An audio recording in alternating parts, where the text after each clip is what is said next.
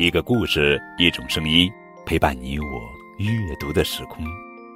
亲爱的小朋友们，你们好，我是高个子叔叔。今天要讲的绘本故事的名字叫做《要是你给驼鹿吃小松糕》，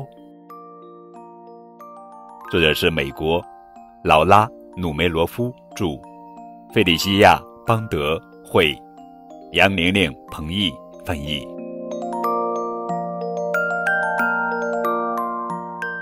要是你给驼鹿吃小松糕，它就会要果酱配着吃。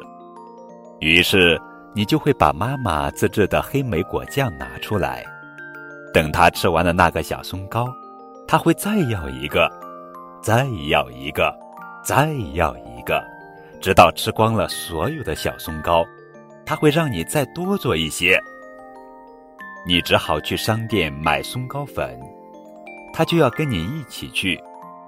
等他打开门，冷风嗖嗖的灌进来，他就会跟你借一件毛衣穿。穿上毛衣，他会发现其中一颗纽扣松了，他就会跟你要针和线，一针一线缝起来。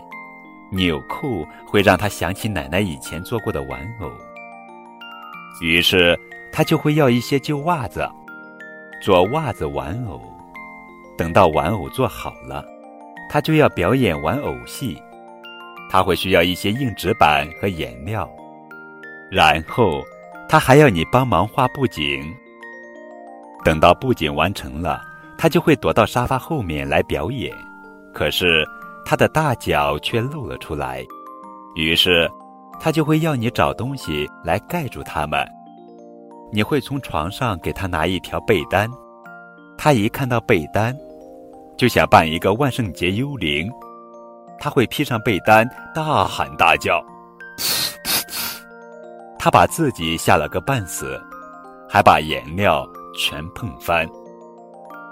于是他就会用被单来清理垃圾，然后再要来肥皂洗被单，洗完后。他还要把被单挂起来晾干。他想去外面，把被单挂在晾衣绳上。等他来到院子里，他就会看到妈妈的黑莓丛。黑莓会让他想起妈妈自制的果酱，他可能会跟你要一些。